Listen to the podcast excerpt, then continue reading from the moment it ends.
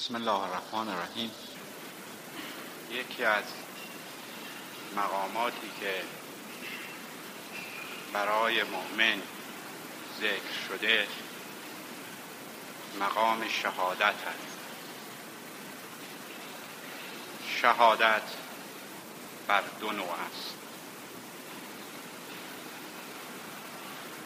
در وهله اول شهادت ظاهری است که مؤمن یا مؤمنین در مقابل دشمنان دین به مقام رفیع شهادت می‌رسند و از نظر ظاهری جسم خاکی و فانی در معرض فنا قرار می‌گیرند و به عبارت دیگر کشته می‌شوند و شهید می‌شوند. نوع دومی که برای شهادت ذکر کردند شهادت باطنی است. که در این نوع شهادت قاتل خود دوست است. و به تعبیر عرفانی او شهید به مقام فناع فلاح و در حدیث داریم من وجدنی طلبنی و من طلبنی عرفنی و من عرفنی عشقنی و من عشقنی عشقته و من عشقته قتلته و من قتلته انا دیته خداوند میفرماید کسی که مرا جستجو کرد مرا طلب کرد مرا در میابد وقتی که مرا دریافت مرا می‌شناسد. و زمانی که مرا شناخت عاشق من می‌شود. و زمانی که عاشق من شد من هم عاشق او میشم. و زمانی که عاشق او شدم او رو می‌کشم. و زمانی که او رو کشتم خونبهایی برای او قائل هستم. و این خونبها خود من هستم. یعنی چه مقامی بالاتر از این که خونبهای شهید خود خداوند است. و باز در حدیث هست که من عشق عف و کتم و مات مات شهیدم کسی که عاشق شد و افت ورزید و عشق خودش رو پنهان کرد و مرد در حالتی از دنیا رفته که به مقام شهید رسیده. و مقام شهید چگونه برای مؤمن و برای سالک پیش می آید در حالتی است که عشق او به محبوب و معبود واقعی به سرحد کمال برسد تا به اون جایی که جز دوست دوست رو نبیند. و این عشق است که باعث می شود مؤمن به چنین مرحله برسد. و در مورد کلمه عشق در کتب لغت دو معنی برای اون قائل شدن یکی عشق مجازی و دیگری عشق حقیقی. در وهله اول خود عشق یعنی عشق کلمه عشق به تنهایی چه معنی داد؟ عشق از کلمه عشقه گرفته شده. عشقه در فارسی به معنی پیچک هست.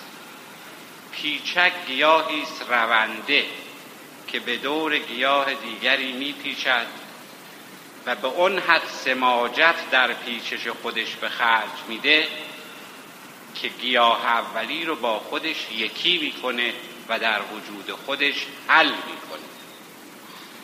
و این سماجت در پیچش به دور اون گیاه وسیله گیاه دیگری به نام عشقه یا پیچک باعث این میشه که هر دو یکی بشن. در کتب لغت عشق رو همونطور که ارز کردم به مجازی و حقیقی تقسیم کردن که از نظر شخص من عشق مجازی مفهومی نداره چون عشق تا به اون حد مقامش والا و بالاست که جز در مقابل معبود و معشوق حقیقی به کار بردنش مفهومی نخواهد داشت. و برای اون که فرق بین عشق مجازی و حقیقی رو بدونیم بهترین مثال و نمونه اشاره است که در قرآن و در قصه حضرت یوسف داریم که حضرت شیخ احمد غزالی اون رو به احسن القصص که داستان عشق هست تعبیر می‌کنم. و تعبیر به عشق مجازی و حقیقی در لحظه است که زلیخا به یوسف اظهار عشق و تمایل می‌کنه. که در قرآن آمده همت بهی و هم بها. زلیخا قصد یوسف رو می‌کنه و در یک لحظه یوسف تسلیم هوا و هوس نفس خودش میشه. و در اینجاست که عشق مجازی رو به کار می‌برند که او تسلیم هوای نفس خودش برای آنی میشه و تصمیم به وسال زلیخا رو می‌گیره. ولی در همون لحظه عشق واقعی و صورت ملکوتی پیرش محبوبش مرادش که یعقوب پدر بزرگوارش بوده در جلوی چهره او ظاهر میشه و به تعبیر برهان رب او رو از گناه وامی داره به طوری که یوسف از زلیخا فرار می‌کنه و زلیخا به دنبال او میدوه و پیراهن او را از پشت پاره می‌کنه ولی از اون جایی که خداوند می‌خواسته که یوسف آلوده به گناه نشه درهای مقفل تالار همه باز میشه و یوسف از درهای تالار خارج میشه از یکی از درهای تالار خارج میشه. در اینجا فرق میان عشق مجازی و عشق حقیقی کاملا روشنه که یعقوب عشق حقیقی و واقعی خودش رو که تجلی صورت پیر بوده به او نشان میده. در قرآن از کلمه عشق ذکری نشده. ولی به عنوان حب شدید علاقه شدید در قرآن ذکری شده. و هیچ مانعی نداره که ما همین حب شدید و علاقه وافر رو به جای کلمه عشق به کار ببریم. و این حب شدید که همون عشق تعبیر می شود چگونه در انسان پیدا می شود؟ انسان به طور کلی طالب کمال زیبایی و جمال است. در ازل پرتو حسنت ز تجلی دم زد عشق پیدا شد و آتش به همه عالم زد. خداوند میفرماید که من گنج پنهانی بودم که انسان را آفریدم از برای اون که شناخته شود چگونه شناخته بشه؟ به این ترتیب که حسن و زیبایی و جمال خودش رو به بنده خودش نشون بده و به این ترتیب او رو عاشق و واله و شیدای خودش بکنه. و این عشق چگونه در قلب مؤمن و بشر عادی پیدا میشه. بشر عادی به تنهایی امکان عاشق شدن به محبوب و معبود واقعی برای او وجود نداره. واسطه و رابطه ای بایستی وجود داشته باشه که او رو به کمال مطلق برسونه. راهبر و راهنمایی بایستی وجود داشته باشه. این راهبر و راهنما کیست و چگونه است؟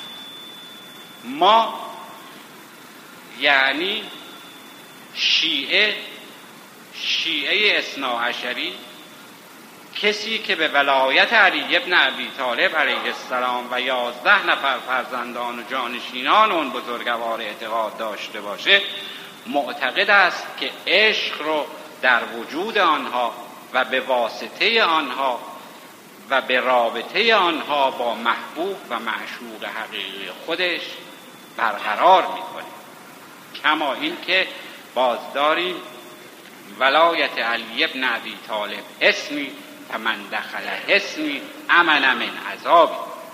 ولایت علی ابن ابی طالب حساری است که اگر آدمی داخل آن حسار بشود از هر عذابی در ایمن است در امان است.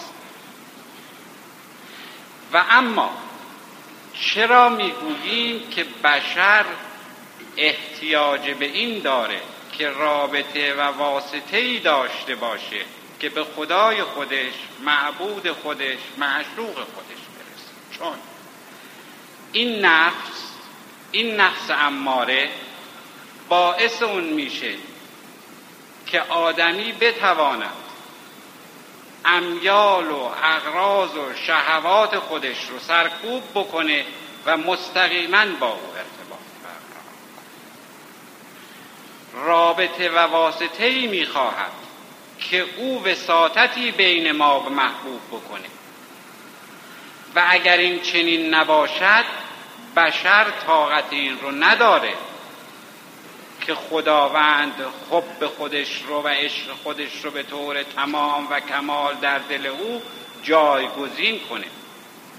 همونطور که ارز کردم موسا این رو به این دلیل ارز می کنم که بشر طاقت اون رو نداره که بدون رابطه و واسطه باشه و عشق رو به طور کمال در خودش بگنجانه. در یکی از بارها که حضرت موسی به تور به کوه تور می‌رفت جوانی عرض می‌کنه که یا موسی به خداوند عرض کن که عشق خودش رو در دل من بیاندازد. موسی وقتی که میره و عرض می‌کنه خداوند میفرماید که این جوان طاقت این رو نداره و ما برای این که به تو ثابت بکنیم که در این جوان طاقت عشق ما وجود نداره در قلبش ذره ای از محبت خود رو در دل او جای دادیم برو و ببین که او به چه سرنوشتی دچار شد. زمانی که موسی از کوه تور به پایین میاد مشاهده می‌کنه که جوان در اثر همون حب کم و قلیلی که خداوند در دل او جای داده او خودش را از کوه پرتاب می‌کنه و قطع قطعه می شود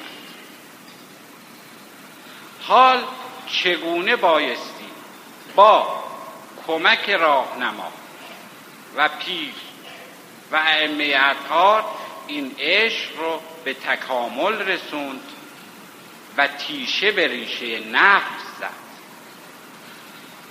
هرچه یاد خدا رو در دل بیشتر بکنیم و یاد محبوب رو در دل افزونتر بکنیم طبعا امیال دیگری از دل خارج میشه و خانه توهی میشه برای صاحب خانه. و این روشنایی و نورانیت به چشم دل دیده میشه. و این زمانی است که آدمی تحذیب نفس بکنه. زمانی که تحذیب نفس کرد اونگاه می‌تواند که چهره محبوب رو در قلب خودش در سیما در با چشم دل خودش مشاهده کنیم و چگونه با این چشم دل می‌توان او رو دید؟ به این ترتیب که یک اعمال قالبیهی وجود داره و یک اعمال قلبیهی که اگر این دو همزمان و مترادف با هم انجام بشه اونگاه این نفس تهذیب میشه پاک میشه خانه رفت و روب میشه و آماده آمدن دوست میشه. و این فقط و فقط با توجه تامه به ذکر و یاد خدا هست. و در مراتب ذکر و توجه به مراتب ذکر. و اینکه قلب رو آماده بکنیم برای اون ورود محبوب داستان شیرین و فرهاد نمونه بارزی بر این هست که به شیرین می‌گویند که فرهاد شهره تو رو بر کوه نقش بسته وقتی که شیرین میاد و به کوه نگاه می‌کنه می‌بینه چهره او رو به همون طریق که بوده فرهاد به کوه نقش بسته و حجاری کرد.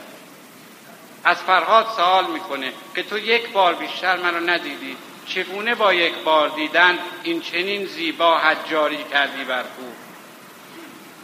او در جواب می‌گوید که اون یک باری که تو رو دیدم به دل دیدم نه به چشم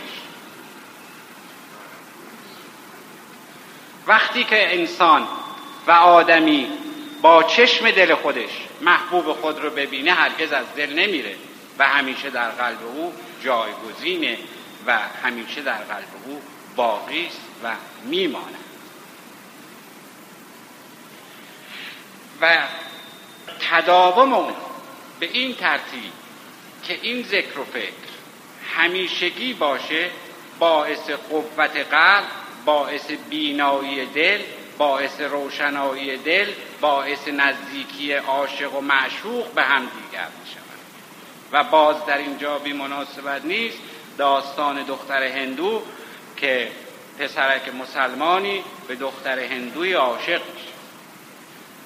وقتی به در خانه دختر میره و اظهار عشق به او می‌کنه دختر در جواب می‌گوید مگر دیوانه شدی؟ جوان مسلمان همین جمله رو که مگر دیوانه شدی ذکر خودش قرار هر که با او صحبت می‌کنه در جواب می‌گوید مگر دیوانه شدی. پادشاه به او می‌رسه با او صحبت می‌کنه در جواب در جواب پادشاه می‌گوید که مگر دیوانه شدی. شاه تعجب می‌کنه. او نمی‌دونه. شاه نمی‌داند. که این جوان ذکر رو از معشوق گرفته. اون چه که از لب معشوق در آمده و به زبان آمده برای عاشق دلیل و برهانه. عاشق بایستی ببینه که معشوق چه می‌گوید و در مقابل خواست معشوق بایستی عمل کند نه در مقابل هوا و هوسهای. ولی پادشاه در مقابل شنیدن این جمله که مگر دیوانه شدی تصمیم به معالجه این جوان به خیال خودش می‌گیره. اتبای دربار رو بسیج می‌کنه همه رو میآورد و جوان رو به او نشان میدن با آنها نشان میدن و هر کسی از او سوال می‌کنه که درد تو چیست؟ در جواب می‌گوید مگر دیوانه شدی؟ و با نتیجه ای نمی‌برند که چرا در مقابل جویا شدن حال او پاسخی جز مگر دیوانه شدی چیزی نمیشنوند. تا به پادشاه می‌گوید. پادشاه می‌گوید او رو رها کنید. بگذارید به هر جمعه او رو رها می‌کنند به در خانه معشوق میره.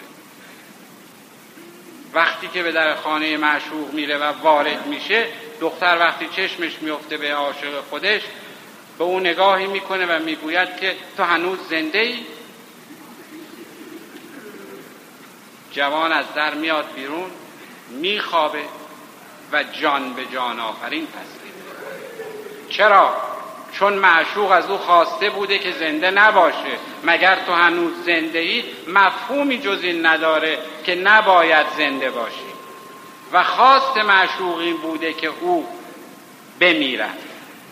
خبر رو به پادشاه میدن می‌گوید که جنازه رو تشریح کنید و از جلوی در خانه معشوق. وقتی از جلوی در خانه معشوقه می‌برند جنازه در خانه معشوق به زمین به معشوقه خبر میدن که چنین اتفاقی افتاده. او وقتی میاد بیرون و چشمش به جنازه میفته او هم در آن جان میده و به عاشق حقیقی خودش میپیوند. ترسم ای فساد گر فستم کنی ناگهان این نیش بر لیلی زنی. من کیم؟ لیلی و لیلی کیست من؟ ما یکی روحیم در دو بدن. وقتی عاشق و معشوق یکی شدند جانها یکی شد این تفاوت نمی‌کنه که اول او بمیره یا هر دو به هم ملحق میشن. پس همونطور که عرض کردم بشر طالب حسن و زیبایی و جمال هست که این زیبایی و حسن و جمال مطلق تنها و تنها در معشوق حقیقی و کل یعنی خداوند متعال